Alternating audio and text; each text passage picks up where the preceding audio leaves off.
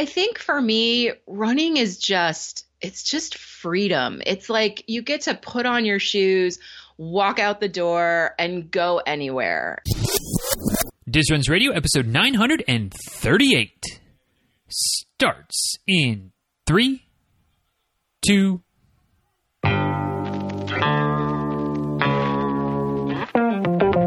Welcome back to Diz Runs Radio, where I talk with runners from all corners of the running world about running, life, and everything in between.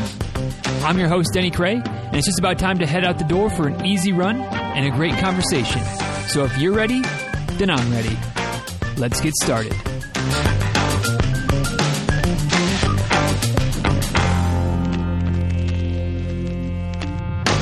Guys, uh, today's episode of the show is brought to you in part by the folks over at YNAB, which uh, stands for You Need a Budget. See, YNAB, Y N A B, You Need a Budget.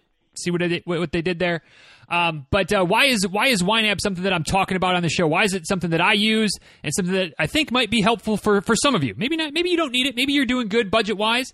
Um, but we all know running can get a little bit expensive, and, and now as we're kind of hopefully rounding rounding the corner and and you know, as far as the pandemic is concerned and getting races back on the calendar again, uh, those race expenses are going to start uh, being incurred by some of us again. And not just the race cost, but traveling for races, hotels, meals, all those kinds of things, including uh, or not not overlooking the the other expenses that the running sport, the sport of running uh, puts upon us as far as shoes and gear and clothes and hydration and yada yada yada. I mean, we all spend more money on running than maybe we we ever thought we would when we got started, but but here we are. And uh, YNAB is something that Rebecca and I have been using for uh, almost two years now, and uh, it's really made a difference for us. Not in that it helps make money magically appear in our bank account each month, but what it really does is help us to be intentional with where we're spending our money and, and being aware of you know some of those little things those little subscription fees or those little uh, you know cups of coffee here and and grabbing a bite there. All of a sudden it's like oh wait a second. We're spending x amount here x amount there. And is that necessary spending? Is it money we want to spend? Great. We'll keep spending it. If it's something that's maybe uh, you know a subscription that we're not using anymore but we've been paying for for a few months which may or may not have been a, a few of those things along the way uh, kind of puts that reminder out there of like, hey, why don't we cancel this and put this money towards something that we're actually wanting to use. So, uh, anyway, all that I can to say is is I've been really happy with uh, our decision to kind of use YNAB to help us not only get control of our finances, but get ahead on our finances. And if that's an area where maybe it's something that you want to work on, or, or just you know be more intentional about making sure you've got some money left over at the end of the month to put towards the next race or the next pair of shoes or whatever it might be, uh, give YNAB a try. And if you go through my link, dizruns.com slash YNAB, just dizruns.com slash Y-N-A-B, um, you get a free 34 month day trial, 34 month day 34 day trial, which is just a little bit over a month. Uh, you can get that through the YNAB website as well. If you just go to their homepage, you'll get that free trial as well. But if you use my link and then after the 34 days, you're like, you know what? This is this is helpful. I can see the benefit of this. It's worth signing up for a year, and I think a year is like I don't know, seventy five bucks, eighty bucks, something like that. Um, if you, if you decide after a month that there's value in it and decide to sign up, you'll get 13 months for the price of 12 by using my link versus just going through the the generic you know YNAB website page. Uh, and I also get an extra month added to my subscription as well. So this isn't one of those affiliate deals where I'm making any money off of it. I'm just getting my subscription extended if you decide that it's something that's useful for you. So, uh, but don't do it just for me. Do it for you. I, I, think that if, if you're anything like Rebecca and I, you'll you'll quickly see that you know spending 75, 80 bucks a year uh, for something that helps us save money each and every month and be intentional with our spending each and every month is very much well worth it. Uh, so anyway, if you're interested, check it out dizruns.com slash YNAB. And now, without any further ado, let's dive in to today's episode of the show. Hey guys, uh, today's guest is back for a long overdue round two and I'm definitely looking forward to uh, catching up with her a bit and uh, find out kind of what new is going on in her life and her business and her running and all that good stuff today. So uh, she's been a runner for for somewhere over 20 years now. You know, at that, at that point, who who counts weeks and months? But tw- 20 plus years, uh, and and really, as far as I can tell from her website and from the you know from memories of our first conversation a few years ago. Uh, running really kind of clicked for her when she shifted her focus from running being about uh, you know, losing weight, burning calories, things like that, and more about something that helps her to build strength, build confidence, and just get out there and, and enjoy it.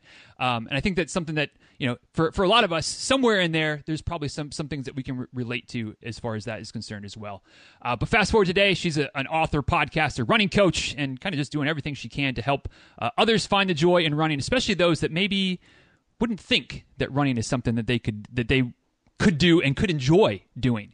Uh, so, needless to say, there are plenty of things to uh, talk about today to catch up today. So let's officially get the party started and welcome Ms. Jill Angie back to the show. So thanks for coming back and joining us again, Jill. Really appreciate it.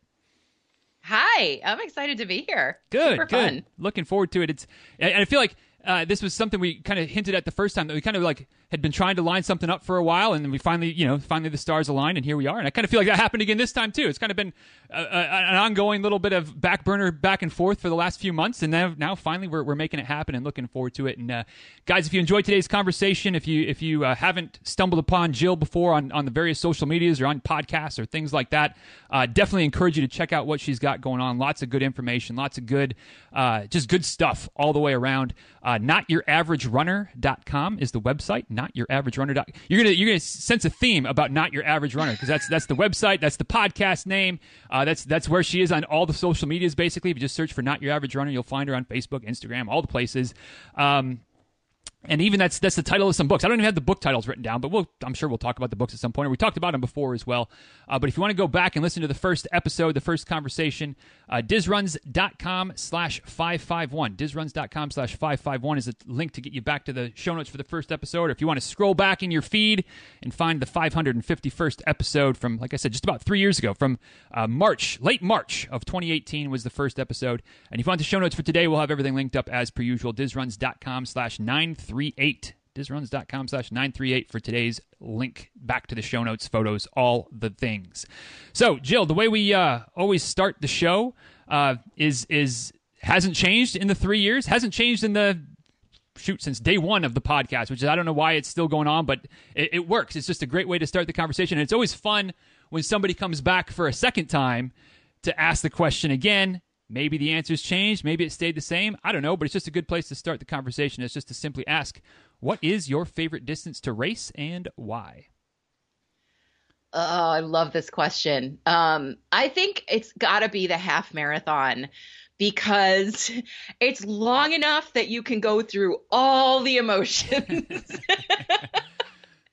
right? Like you start out, you got a little bit of the nerves, although I don't get the nerves so much anymore, but um, but you get like that little like anticipation, excitement, and then you get the like, woo, this is going so great. And then, you know, you hit mile three and you're like settling in and you're feeling calm and relaxed. And then, I don't know, somewhere around mile six or mile seven, you're like, okay, all right, how, how am I going to pace myself for the rest of this? And then you you hit mile eight and you're like, this was a terrible idea. I'm never doing this again.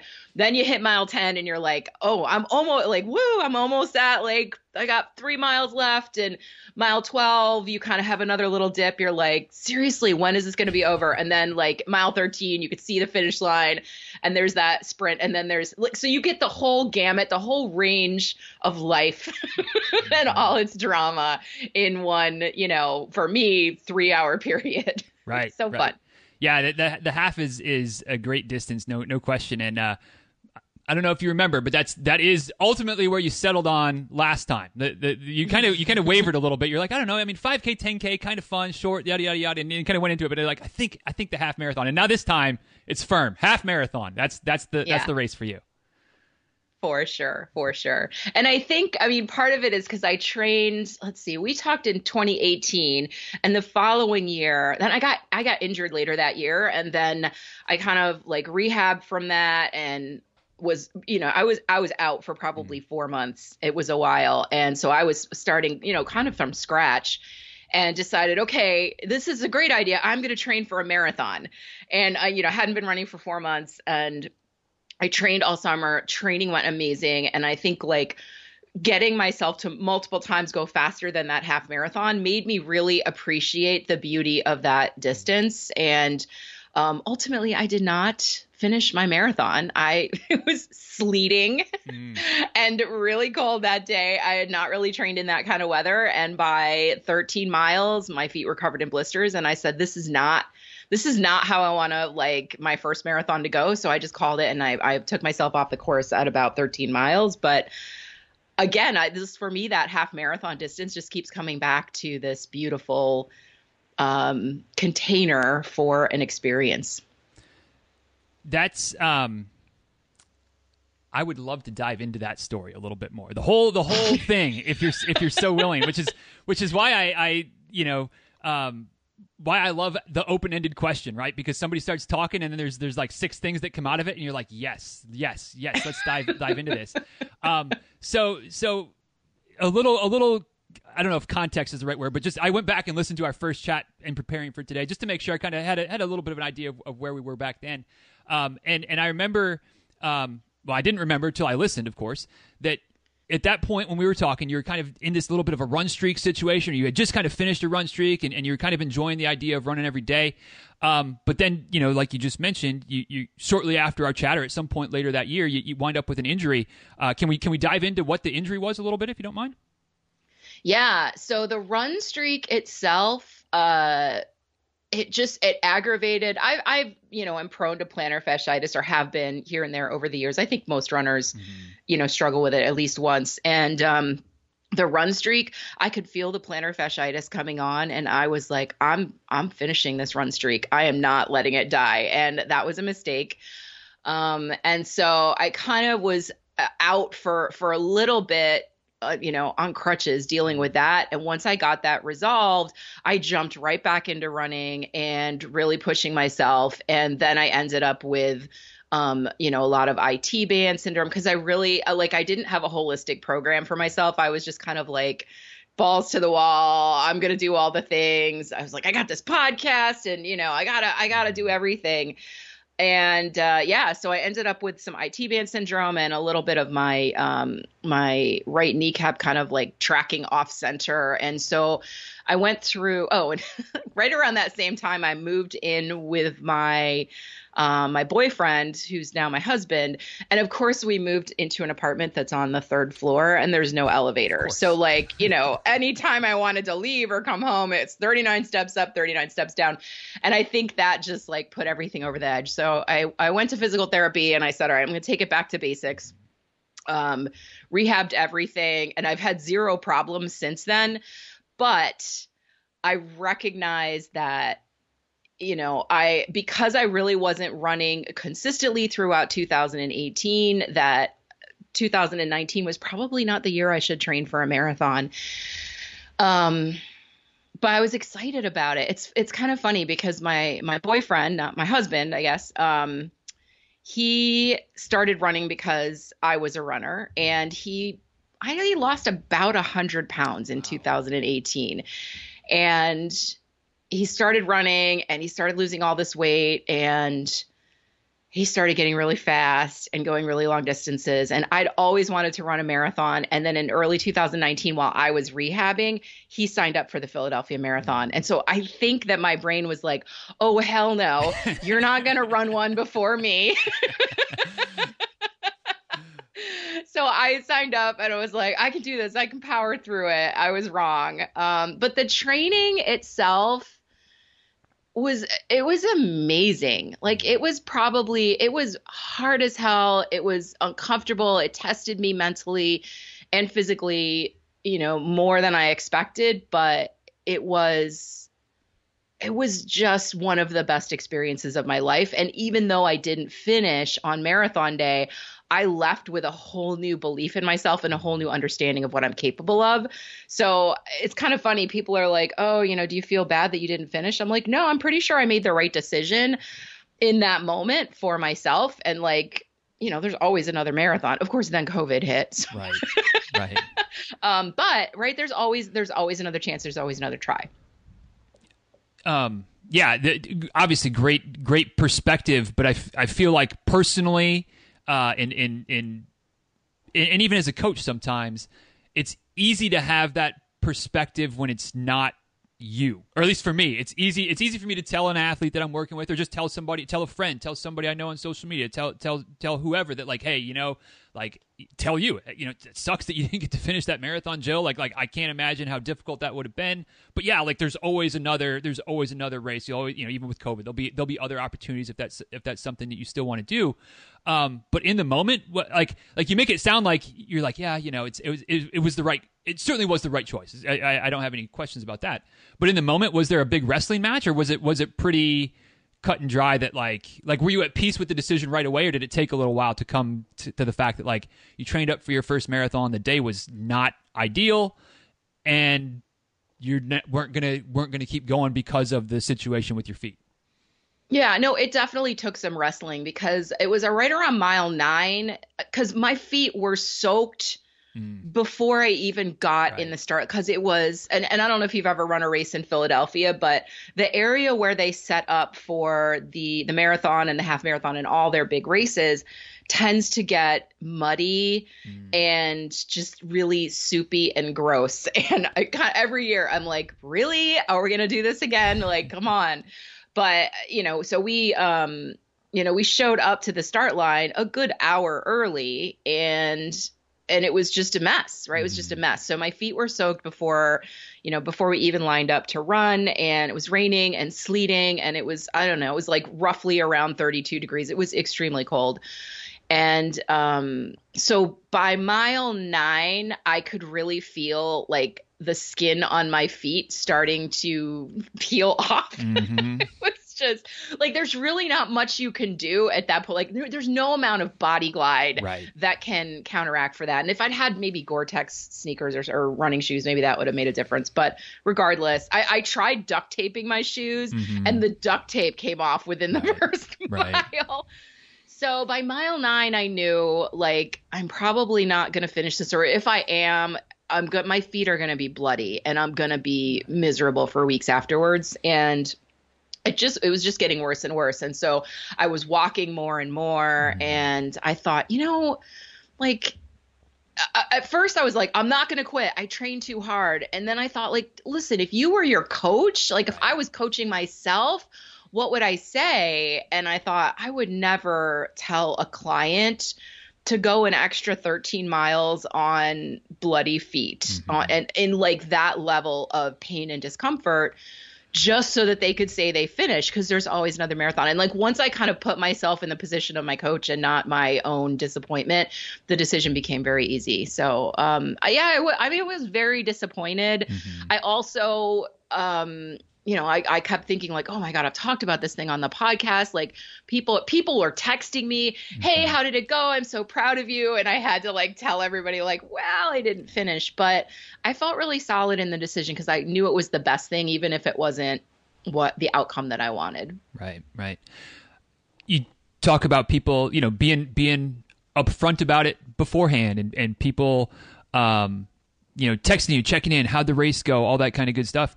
Um, how how was how difficult what was it difficult to kind of level and, and be honest with what happened? Or kind of how did how did that side of the the equation balance out?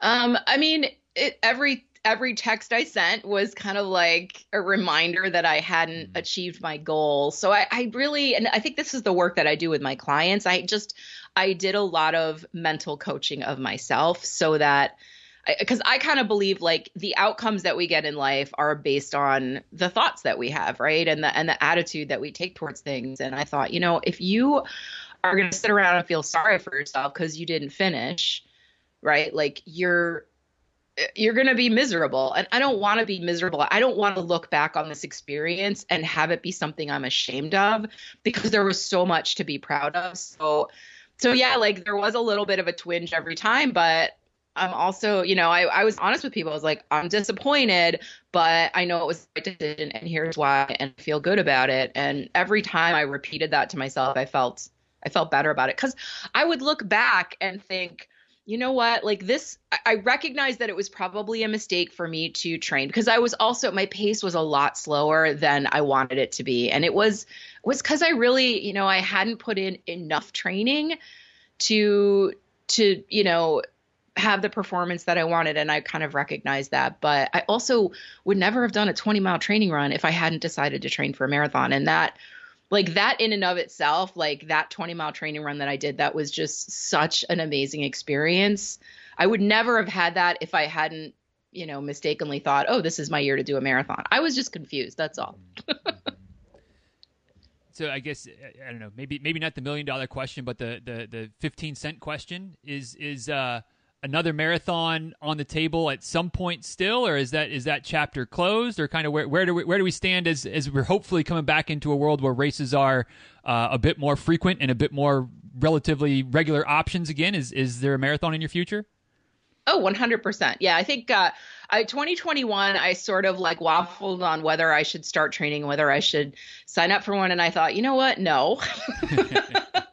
let's just like wait a minute and see what happens. I am I do have a half marathon in the fall and I also am doing a trail Ragnar in the fall. So there's some distance uh running for me because I kind of I took like a couple months off the end of this year. We got a Peloton and I've just been like going to town on that thing. So I'm like just kind of ramping up and getting back into running now. So I thought I'm not going to make the same mistake that I made two years ago. And so I, am planning on 2022. So I'll, uh, and I want to go back for the Philly Marathon. I'm like, that's, that's going to be my white whale.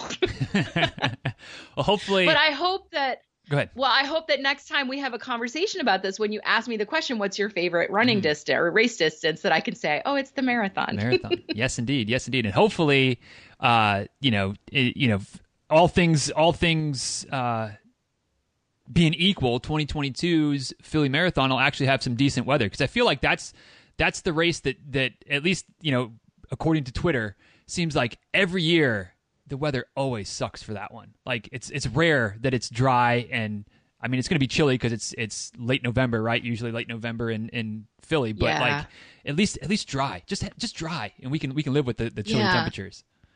Well, and it's always the weekend right before Thanksgiving. And I've done the half marathon that weekend several times and it's always been lovely weather. It's mm. cold, clear, and crisp. I mean, it's always cold, but you know, like it's we'll start out it'll be in the 40s, but this is the first year that the weather was just awful for at least for me. And right. maybe I've just gotten lucky, but there's a springtime half marathon called the Love Run in Philly that that every year it's like pouring down rain and i think like maybe you could just move it out a month. Like why why do you have to have it in the beginning of march? This seems like a silly idea.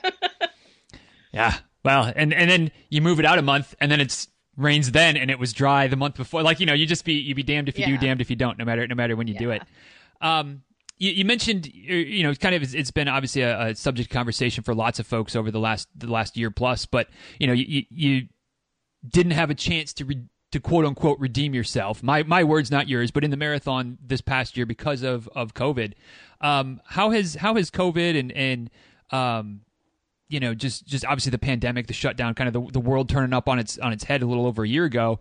Um, how how has that impacted you as a, as a runner? And maybe we can even get into how it's impacted you know some of the athletes that you work with as well. Yeah, I mean, I think it's impacted me the way it's impacted most people in that uh, you know all of my races were canceled. Mm-hmm. I, I, know you went through the same thing. Um, and so there was definitely some disappointment because uh, I, the trail ragnar that i'm doing in september of this year was supposed to be last year. And oh my gosh like was so excited for that. And uh, that that was a big disappointment. A um, couple half marathons last year got canceled. But I think you know because of the the mindset work that I do on myself, I'm I'm real fast at regrouping and saying, okay, these are the facts, these are the circumstances I'm working with. How do I want to show up for myself right now? And you know, do I want to throw a pity party or not? Because usually, I don't know, pity parties they don't get me very far. so I usually like limit. I'll be like, all right, I can put on the pity party hat and throw some streamers and like feel sorry for myself for an hour, mm-hmm. and then I have to move on, right? So I give myself a, a limited amount of time.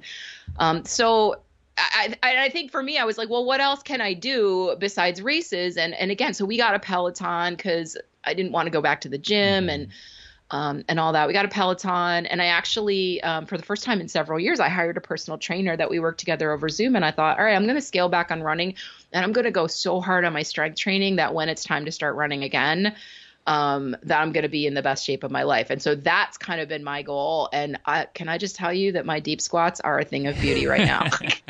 so proud of my. I was just talking to a friend the other day. I was like, you have no idea how perfect my butt is right now. it's like all of those, all of that work is paying off. Um, but my clients, I think um, you know, I've got some clients who their goal is to, you know, to run a, a, race every month. I have some who have a goal to do a half marathon in every state, right? And so all of their goals, these these big huge goals they had, were put on hold. A lot of them that were registered maybe for Disney races like the Dopey Challenge, mm-hmm. which is a mm-hmm. really big commitment and it's like poof just wiped off wiped off the calendar so you know we did a lot of we did a lot of work within my coaching group on you know how do we how do we manage our minds around that? Because you can't change the facts. Mm-hmm. the only thing you can change is how you how you handle it. So we came up with some like fun stuff that we do in the my coaching group to keep everybody motivated and and engaged. But yeah it was i mean it was a struggle. And some for some people struggled more than others. And i think like you know your clients i'm sure go through the same thing. They're they're they they're like the race is my motivation to mm-hmm. keep running mm-hmm. and without the race then like what's the point? and so i think that's the question that you have to answer. What's the point of running if there's no race? And and if you can't answer that question then you got to find something else to do. But if you have other reasons to run besides you know setting a pr at your next half marathon then you're kind of good to go. Yeah. No that's that's totally totally uh, I think I think I'm I'm on point. And and something that you know like you said some struggled with it more than, than others. I had certainly had the same exact uh, experience where the the the runners that you know for nothing wrong with being relatively race motivated shoot I mean that was me for the first 5 years of my of my running career is if there wasn't there wasn't a race on the calendar like pff, we're not we're not running. Um, and then of course you know eventually you, you like for me at least you fall find joy in the runs and, and, as far as each individual run just getting out there doing it and the race is just a, a bonus. Um, and all of a sudden like like motivation without any races isn't isn't a factor anymore. Um, but I, I, love what you said of fi- kind of finding the point in in the running without it being the races. And I would love to to I guess point that on you if you don't mind. What what is your kind of point for running? What is your motivation for running? Um, you know and, and when races aren't an option at the moment yeah, I, I think for me, running is just it's just freedom. It's mm-hmm. like you get to put on your shoes, walk out the door, and go anywhere, and just kind of experience the weather, right? And I'm I'm mm-hmm. actually one of those people that if it's raining out, I'm all in. I mean, if it's sleet, I'm not so much in. right. But like a light sprinkle is sort of my favorite favorite time to run. So for me, it's just it's just it's the joy of movement. It's um it's cheaper than therapy, right? It's a beautiful mood enhancer. Um, I love the feeling of accomplishment afterwards. And again, I was like you, I used to love the races. And then eventually I was kind of like, all right, well, I'm probably not going to get a lot faster. So like, like I could, um, I'm not that I'm saying you're like that. That that's, that's me, um, being like that. But, um, and I don't really have a desire to do the work necessary to mm. make myself faster. I'm just kind of happy being a back of the pack runner and I might want to do like different distances, but I, I think for me, just like the joy of getting outside and and the movement is literally the main reason that I do it. it it's honestly nothing nothing other than that. Gotcha. Well, that's and that's you know for for regrettably, I guess that's been a good place to be for the last 13, 14 months at this point, and and hopefully um, obviously, you can continue that with races, but for those that are struggling more with the lack of races, hopefully uh, we can start getting some races on the calendar soon ish uh, to, to start yeah. training for and, and kind of relight that fire a little bit. Um, talked about being, you know, kind of being in the back of the pack. I know that's a conversation that's come up a few times on, on the podcast over the years for, for different different distances, different races, whatever the case might be. But uh, the, the the party, as they say, is at the back of the pack on, on race day. Uh, what what do you enjoy about kind of the, the, the latter third of, of runners in a race and, and kind of that party atmosphere that tends to happen back there? Um, yeah, it is so funny. I don't know if I would call it a party because sometimes the folks at the back of the pack are just like all right, I'm just hanging in there. I'm just like Mhm. doing my thing and staying focused. But there is there's definitely more. You'll see more costumes at the back of the pack. Like I, nobody nobody in the that's placing on the podium is wearing a tutu, right? Like Right. there's a lot there's a lot more um just kind of like silliness and fun at the back of the pack. But I think what I like the most is it's a it's a pretty supportive place to be. It's not a competitive part of the race. It's not a competitive uh, group of people. They're more like and, and and I do this when I'm running. Like I'll just make friends with the people around me. I'll just start running next to somebody and say like, "Hey, it looks like we're running about the same pace. Like, just do you want to just like hang for a moment?" Or you know, I'll just like give people a high five or or whatever. So I, that's one of the things I love is I think it's a very there's a lot of camaraderie, there's a lot of support, there's a lot of like if you see somebody struggling, there's a lot of like, "Hey, come on, like I'll slow down and like I'll I'll run next to you. Like we we've got this." Um, but also, there's a couple things about the, being in the back of the pack that I think are very unique.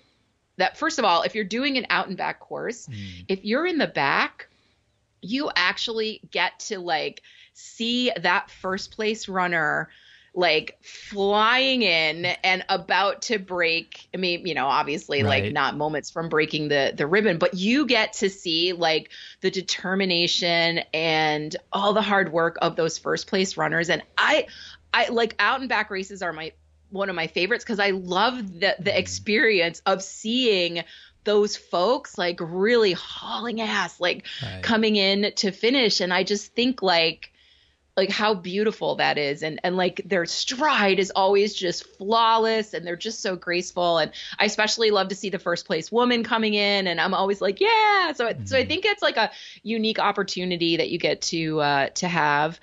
Um and then also when you finish at the end like there's nobody else in your race photos. And i think this is like like if you've ever crossed I, i've been in some races where there's been like 10 other people in my race photo i'm like oh that's kind of a bummer like who's that dude he's got his Mhm. like hand in front of my face but if you're you know coming in towards the end you get the whole like finish line to yourself and i think that's kind of fun and special Yeah, yeah. Um, it's it's. I'm I'm always in the middle, like right, like I- I'm certainly not anybody that's out in the front of the pack. Um, and and and uh, so far I haven't I haven't had the the pleasure of winding up towards the the back of the pack. I just kind of settle in somewhere in the middle. Um, but I'm not gonna lie, like especially the the idea of being able to to connect and talk to folks. Like I feel like in the in the middle of the pack. Um, and and I don't know, maybe it's like this too at the at at, at, at all phases of the, the pack, the, the front, the middle, and the back. But it's like everybody's got their headphones in, and I'm not opposed to running with headphones. I'm not opposed to, to cranking up the jams when you need a little pickup and just and just lock in and, and go. Um, but especially like for for a longer race, for a half marathon, a marathon, like I like to run the first half. First three quarters of the race with no headphones, just kind of enjoying the environment, maybe talking to some folks. And there's like nobody to talk to because everybody's got their their earpods in or their their AfterShokz on or whatever the case might be and they're just they're just you know jamming out to their own little music and being in their own little world which is fine but do you find it towards the back of the pack having like fewer headphones or or is it like you're kind of looking for somebody without headphones to kind of settle in and talk to a little bit Yeah, I don't know if there's fewer headphones. I don't know if I've ever like paid attention to that. I think there's just as many people with headphones. Um but I do think they're more open to having a conversation if you kind of pull up beside them and just kind of, you know, signal to them like, "Hey." And sometimes it's just sometimes it's just as simple a thumbs up and they'll take a headphone out and then you could say like, "Hey, you're doing great. Like want to run together for a little while." So I think people maybe they're still wearing the headphones cuz they're by themselves too, m- much more spread out. Um but I do think that there's more they're more open to having conversations than maybe somebody who's like I'm going to set a PR, stay away from me like I'm just like right like I think a lot of uh mid packers are are working towards like moving themselves up in the pack where the back of the packers or at least I'm, I'm speaking for myself course. um are just like oh I'm just going to finish and I'm just going to have a good time. Yeah, yeah, and ultimately, eh, to me at least, and even in, even in the, the middle of the pack, even trying to get a little bit faster and still trying to chase down some PRs and stuff, like as long as I finish and have a have a good time out there, like even if it's a little slower than I wanted to, but like you know you you you you smiled a little bit, you gave a kid a high five or wh- whatever the case might be, like it's still a pretty good day all, when all is said and done. Yeah. Exactly.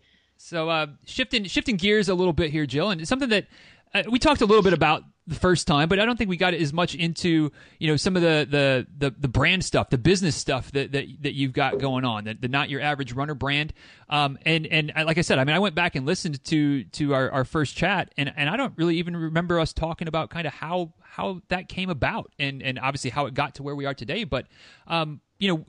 I know we talked a little bit about kind of your, your original running story back then, and again, if people want to check it out, uh, episode 551 is, is the place to find it. Um, but but when did you decide to kind of start a running brand and, and a coaching brand and a, and a writing books and, and kind of where did the, the business side of not your average runner come from? Yeah, it's it it almost happened by accident. I'll be honest, because I um, I mean I worked at uh, worked at a pharmaceutical company for about twenty years, um, and I just realized it was not it wasn't ringing my bell anymore. So I quit and I thought I'm going to be I'm going to become a personal trainer because I was really getting into fitness, but I I wanted to focus on women, working with women who didn't really feel athletic, specifically plus size women, you know, in their 40s and 50s. So I, I actually I quit my job and we renovated part of our house at the time um, it, to be a personal training studio. And so I just saw clients in my home. It was amazing. And I, I think you know, I, I'd been doing that for about a year and I'd always kind of thought, you know, someday I'd like to write a book. What would I write about? I don't know. And I thought, you know, it might be kind of fun. I think I was training for my first half marathon at the time. And I thought, wouldn't it be fun to write a book on running for plus size women? Because nobody's helping these women, right? Everybody, like all the running books are assuming that you're already, you know, relatively mm-hmm. thin and um, there just wasn't really anything out there. So I thought, I'm just going to write this book. And I wrote it and uh, it turned out to be wildly popular. it's a good problem to have. Downloaded, I know, right? Got downloaded like a hundred thousand times off of Amazon, and that was super fun. Um, the name of the book was Running with Curves, and I thought, mm. okay, this is a thing. This is like I I should pursue this. So I started figuring out how I could work with uh with running clients online, and mm. so you know I started kind of putting that business together. Um, and then I actually I applied for a trademark of the name Running with Curves and found out that I was actually infringing on mm. somebody else's brand. Um, and they had some things to say about that. So I was like, no problem. I get it. Uh, and so that that was in 2015, and that is when Not Your Average Runner was born because I had mm-hmm. to kind of come up with, you know, a, a a title to kind of describe what I was doing. So Not Your Average Runner, and and so. I, I slowly phased out the personal training work and took everything completely online so that I could reach more people. Mm-hmm. But yeah, that's that's where it all started. That's that's awesome. And and I, I love that it, it kind of happened by accident because it's the same thing with me. Like it was something to you know just kind of do doing for fun, and and all of a sudden, like I mean, all all of a sudden over the course of four years or three years or whatever, like once the, one thing starts to fall into place, another thing sort of falls into place, and then you're like, well, shoot, maybe there's some dots here that I could connect and, and kind of turn into something. Um, and and you know, absolutely, yeah, just have have found that you know that that whole cliched saying of if you like what you do you never work a day in your life like i don't know i still work some days but most days i really like what i do and it doesn't feel like work very often which yeah. is which is a great place to be um, you, you, mentioned that a lot of uh, even the first book and, and kind of at least if i'm putting words in your mouth correct me but uh, what i what i heard is that a lot of it was you kind of getting into this space going there's not a whole lot of information available for for people like me for for women that aren't in their you know early in their life that that aren't you know thin and svelte and have been running and been athletic forever. Um, and so you're kind of you know writing the, the first book about that. And I mean, again, if if I'm mischaracterizing, let me know. But I mean, that's kind of what your whole brand has has come to be is is folks in their you know ladies in their 40s and their 50s, overweight, ready to to maybe explore running for the first time. Um, what what are some some things you know? I mean, we've got a pretty wide cross section of folks listening to the show. Um, if there's somebody that's kind of in that that market that's kind of you know new dabbling running wise and, and maybe have never been been athletic before or never thought of themselves as, as athletic. I should i should clarify that. Um, what, what are some considerations or some things that they should maybe want to keep in mind or, or resources or, or ideas to to pursue as they, they start to to you know maybe get a little bit more serious about calling themselves a runner being a runner being being a, a regular participant in the sport that we all know and love yeah, that's a great question. So I think, um, I mean, if you are, if you're a plus size woman and when i say plus size i mean like a size 14 16 18 or above right um I think there are extra considerations, and and the first thing I always recommend is start out with a run walk approach, mm. and um, and honestly, most of the uh, probably ninety percent of the women I coach exclusively use a run walk approach because it's much easier on the joints. It allows them to go a lot farther to like actually finish a half marathon or a marathon or or an ultra. Um, it makes that an attainable goal. So I'd say start out with a run walk approach, and I think um, make sure that you've got the right gear. And when I say the right gear, I think, you know, and this how we talk about body image a lot in um, in the groups that I coach, but there's a tendency when you're plus size to want to hide your body and cover it up. You're like, oh, I don't want anybody to see what my arms look like, or, you know, nobody needs to see my butt, right?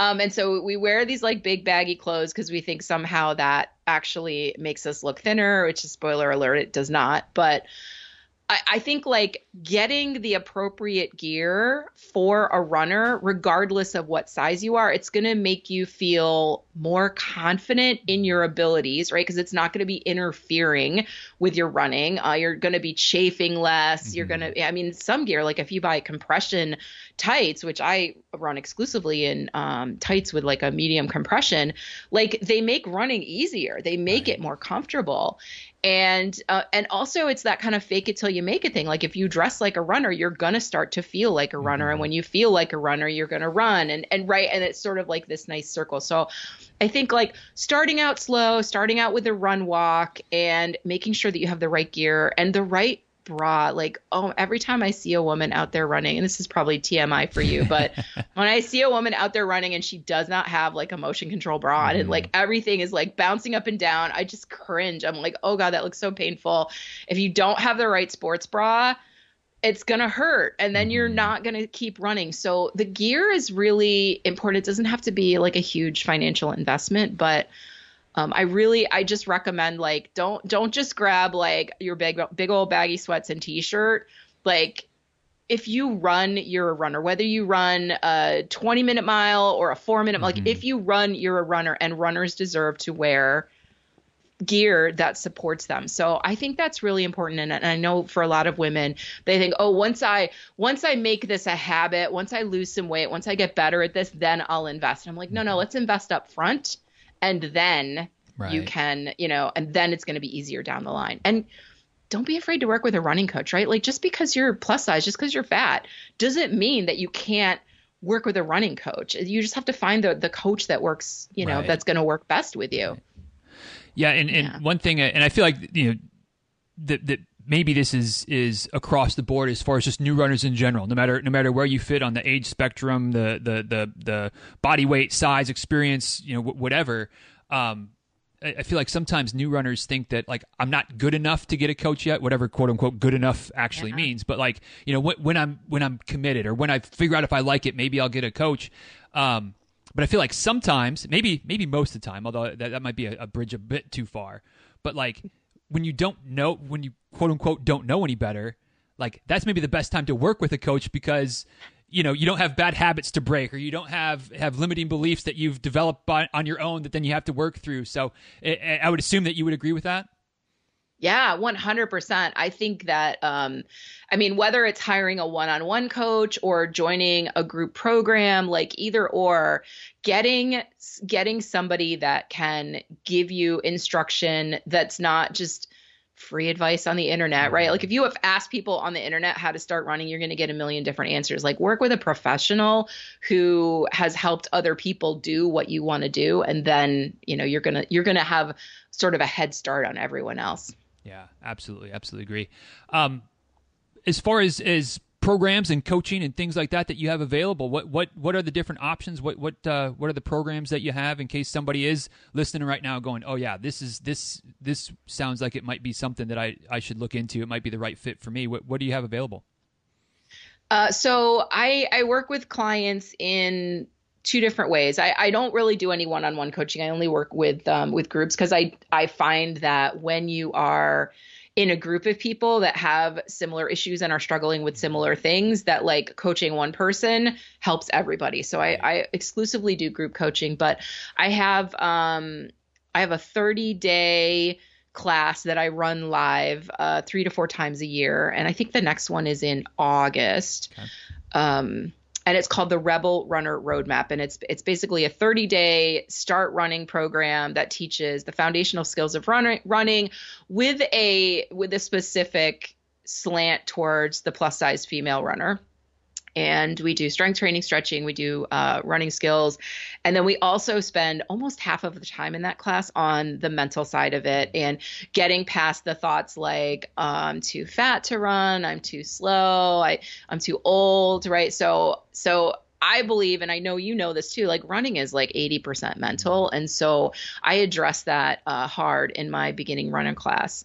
And then once you graduate from that class, I have an ongoing program called Run Your Best Life, which is where I, you know, I, it's just sort of like a month to month membership where we do a lot of live coaching calls all, I do all my coaching over Zoom, but you have an opportunity to keep working with me. And I have two coaches that, uh, that work on my team so they're in that group as well. And then we also do like fun retreats and virtual activities. Gotcha. Gotcha. It, it sounds like, I mean, I don't think I'm missing the boat on this one, but like the community side of things is pretty important for, for you and, and the folks that you work with. Yeah. It's cuz I think especially when you are a plus size runner, there's a there's a tendency to feel like I don't fit in with the running community mm-hmm. and to want to hide, right? And so mm-hmm. I've created this community for women who have really never felt athletic to kind of you know support each other and recognize that they're not alone and I, I think that alone is so powerful and so helpful for uh, for people who are struggling because especially you know we're a big country right? Or like I, I have client like one of my clients lives in new zealand right? And like clients all over the world. And um, when you go to a race the the majority of the bodies that you see are you know look thin and fit. And so it can be kind of overwhelming for somebody who's plus size to to just go up to somebody else and try to make friends with them because they're mm-hmm. like, oh, you know, they're going to think I'm not a real runner. And it's all it's all like things that we imagine in our brains, but this community helps give my clients the confidence to sort of claim their spot at the starting line and and you know recognize themselves mm-hmm. as a mm-hmm. real runner. Mm-hmm. Yeah, there's there's certainly I, I've experienced, and, and maybe it depends on the races you go to as well. But it's it's I don't want to say it's surprising. Maybe it was in in my early days, but it's it's encouraging. Maybe is how I feel more about it now. When I when I show up at a race, um, and maybe Disney races are even more likely this because it's such a first timer friendly race opportunity, and, and living close, it's a it's just a convenient opportunity for me. Um, but but when you show up at a race and it's I mean it's all sizes, shapes, colors, ages, like every yeah. like like it is the cross section. Um, and and it's just that it's just that that encouragement of like man like this community of course every community has a bad apple or two but like for the most part like just this this running community at, at large is just like yeah. arms are open like come on down like if you if you yeah. you know you said whether you're running a 20 minute mile a 4 minute mile somewhere in between like we got room for you we want to welcome you we want to support you um, and and but all that to say, it when somebody's new and if they're in a small town and they're like nobody looks like me that runs, like bam, like here you go. Here's an opportunity yeah. to find a bunch of a bunch of folks that you can relate to that that maybe some of your struggles they've they've they are struggling with or they have struggled with you can relate and communicate and help each other out and and I mean that's what it's really all about I think as far as I'm yeah. concerned at least that's it. And I mean, one thing it's it's kind of funny because one thing I've learned about runners of because uh, I had the same thoughts when I first started running and was doing races was like, oh gosh, I can't talk to the thin people because mm-hmm. they're serious and I'm not a real runner. I had all of that. It's just all the BS that goes mm-hmm. on in our minds. But one thing I've learned over the years is that you know when when some of my some of my clients will say, "Oh, you know, I I told somebody at work that I did a 5K or I did a half marathon, and the first thing they asked was, "Well, what was your time?" And I'm like, "Oh, let me guess, they weren't a runner." Right. And she's like, "Oh yeah, how did you know?" I'm like, "Cuz a runner never leads with that question." Mm-hmm. Right? Cuz runners are like are going to ask you like, "Oh, did you have fun? Did you enjoy the race? Like how did you feel? Mm-hmm. What was it like for you?" Whereas somebody who doesn't run is just doesn't understand the wider benefits of running and just thinks, oh, like did you know that my favorite question is, did you win? Like, no, there were ten thousand people there. Of course, right. I didn't win. Right? like the guy who won is a professional runner. right. Right. it's just so funny. So runners are just like uh, you know a very inclusive, loving community. It's because it's I we're just pumped full of endorphins all the mm-hmm. time, right? mm-hmm. Yeah, absolutely. So as we're uh, about to to wrap this one up, I'm, I'm going to kind of turn the tables on a question I, I asked earlier and, and make that the. Uh, the the philosophical question, which is something I think was fairly new before, but it's still going strong now. Kind of just an open ended something to to wrap up the conversation, Jill. But um, kind of asked already, you know, what are some things for for the newer runner, the the the middle aged lady, a little bit overweight? Kind of what are some of the concerns or considerations that she might have? But what about those of us that don't fit that that category? Somebody like myself, who's who's I mean, I'm not like rail skinny, but like you know, whatever, quote unquote normal, whatever normal is. Like maybe that's that's the category I fall into. Um, but what are some things that that maybe some of the folks that you've worked with have have you know somebody like me has said something that was not meant to be disparaging, but came across wrong, or, or considerations that that the broader running community can have, maybe should have when it comes to uh, folks that that um, are kind of new to the sport and maybe don't quote unquote look like they they fit in. Even though again we're going to be welcoming and, and and but all of us say things sometimes by accident or or or whatever. Like what are some some considerations that that maybe we should that we the broader community should adopt related to newer folks that are getting into the sport? If that whole makes sense somehow in that. No, it totally does. And it's interesting that you say that because one of the biggest complaints that I, I hear from people is they're like, "Oh, I was out running and somebody and I and I stopped for my, you know, the walking part of my interval and somebody said, "Oh, don't stop now, you're almost there." Mm. Or like people misinterpret the the run walk method as, "Oh, she's giving up cuz she started right. to walk." I don't think those are runners though. So maybe that's not the right question to, not not the right answer. Um but I think a, a lot of plus size runners they they get offended when somebody says you're doing great, you've got this because their assumption is oh that person is being condescending. Mm. And they're like, it's just better if they don't encourage me. But then I also think, like, hey, no, no, like, if you want to encourage like because it makes me feel good to encourage somebody right. like that's like it makes us feel good as humans and it's well intended so i would say like if anything like if you see a plus size person or even somebody who just looks like they're a beginner and they're right. really nervous if you see them in the start corral like just like reach out and be like hey you know um have you done this race before don't assume it's their first race but maybe just like hey have you done this race before um I, have done it a couple times and you know there's like a really tricky spot around mile six or, or mm-hmm. something like that and just kind of like start up a conversation peer to peer and rather than you know treating them as a beginner and just like kind of assume that they are an experienced runner even if they don't necessarily fit the mold of that i think having those kinds of conversations and then they can say oh no this is my first race and then and then you can be like super encouraging right. but i would say like start the conversation but just assume that they're an experienced runner and i think um that goes a long way but honestly I always tell my clients when you're a plus size runner, like if you're just going to walk around getting offended by what everybody says, like you're going to be miserable. So let's stop doing that. Let's just assume that everybody has the best of intentions um, and and go from there. I my personal belief is that when I'm out running, everyone is cheering me on whether they're saying it or not. Mm-hmm.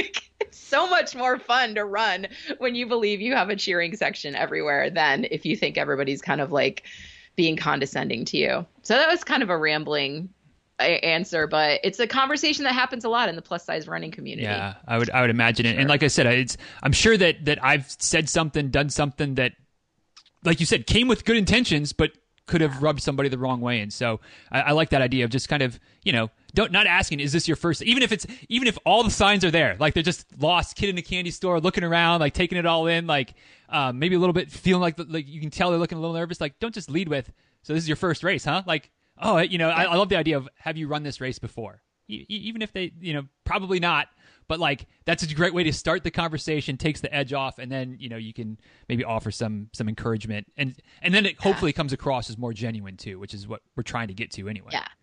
Exactly. Absolutely. Well, guys, if you yeah, thank uh, you for asking that. yeah, absolutely. I, I, I think that you know again, like the community is great. Um, I think in general, but you know we can always be better. We can always try to be a little bit better, and and if that's a, if that's an easy way to do it, I think that's something that all of us, hopefully most of us, can embrace and, and lean into when races come back again. So, uh, guys, if you enjoyed today's conversation, if you enjoy Jill and what she's got going on, which I would encourage you to enjoy it because it's good stuff. Uh, NotYourAverageRunner.com is the uh, the home home base, the homepage, the website, uh, the podcast. Just search for Not Your Average Runner wherever podcasts are sold. Which we didn't get to talk too much about. I was kind of had that on the list, but when we first start, when we first chatted three years ago, it was like episode 11, and now it's like episode, you know, closing in on 200 episodes. Still going strong. Uh, check it out. Yeah. It's still still once a week, still every Thursday. Is that the uh, the routine? Every Thursday. Every yep, Thursday. 6 a.m. So like clockwork. so get yourself subscribed to the Not Your Average Runner podcast uh, and, and connect with Jill on social media as well at Not Your Average Runner.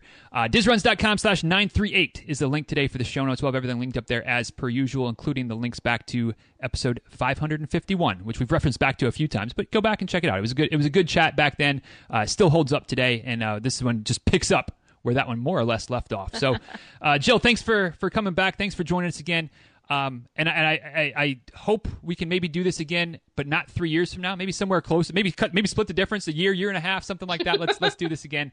Uh, but thanks again for the time. Thanks for all you're doing for the community. Uh, and uh, I, I, appreciate hopefully maybe being being peers, being peers as running coaches, running people in the community. Yeah. Uh, but certainly wish you nothing but the best going forward. Thanks. Same to you. I appreciate the time. All right, guys. Thank you so much for taking the time to listen to today's episode of the show. Hope you enjoyed a little uh, round two with Miss Jill Angie. And uh, as per usual, would be curious to know what stood out to you from today's episode. What was what was your takeaway from our conversation today? Uh, lots of great stuff in there. Uh, but I think that, that my takeaway goes back to, to kind of the beginning of the of the, the, conversation today, and, and you know the story about Jill not finishing that that first marathon, um, and and a couple of things from that that really kind of stood out and, and made that the takeaway for me. Um, one, just the the ability to kind of separate from the moment and kind of take the objective look and and say that you know what today's not my day. Like my in her case, obviously, you know my feet are in a bad place and you know another 13 miles another 14 miles um, they're only going to get to a worse place. Like they're not going to get better. This is not a situation that i can work through. Uh, it's only going to make things worse. It's only going to make this experience more miserable than it already kind of is. Um, and and being able to objectively say that you know what? Like it's not my day. Uh, because let's not kid ourselves. We all have you know we all have those days. We all have those days that aren't our days. And it really is is a bummer when it happens on race day like it's one thing when you have a, a, not great day during a regular training run or even during a long run. You know, even if it's a, if it's an important run leading up to a race, like when it's when it's not your day, like oh well. Like it sucks, but oh well. When it's not your day on race day, especially when it's not your day on your first time running a marathon, like that's a tough pill to swallow. And so I think that, that part of my takeaway is just having the willingness to to swallow that pill when you need to. Um, it's not going to be easy. It's never going to be an easy decision. But when it's pretty clear that that's the right decision, having the the willingness, the awareness to to to pull the plug, like that's tough and not something that that not something that gets celebrated as and maybe it's not something quote unquote worth celebrating, but not something where where you know we're, we're able able to always be at peace with that decision. And so just the fact that she was at peace with it, uh, maybe not so much in the moment, but but it didn't t- it doesn't sound like it took her long. It, it certainly sounds like she made the right decision. Like I think that's a, that's a big deal. But the second half of the coin of my takeaway today, which I know I know I'm breaking my own rules. Usually I only do one, but but I think this these are close enough really related that uh, I wanted to, to highlight it as well. Is that you know she's able to talk about the fact that if she hadn't trained for that first marathon, even though it didn't go the way she wanted to, and it will hopefully, you know, in the next year, year and a half, whatever, in 2022 for Philly. Um, but if she hadn't trained for that that marathon, she never would have pushed herself as far as she did. She never would have done the 20 miler or 20 miles. I can't remember if she had multiple, but but the, the, the longer training runs that leading up to that marathon and help to prep, prepare her for that. And, and I'm and I can only imagine thinking back to to well, not my first marathon because there were no 20 milers in my first marathon lead up, but you know the first times that I was training appropriately for the marathons and and you know just the the sense of accomplishment you get when you when you cross 18 miles, when you cross 20 miles, when you cross 20 miles and don't feel like your your death ran over twice. And and I'm sure that that even though we didn't get into it, I'm, I'm going to read between the lines that some of those victories along the way for her in leading up to the, to that starting line um, were worth it. We're worth the DNF. We're worth not finishing what she started on race day uh, because her feet were so angry with her.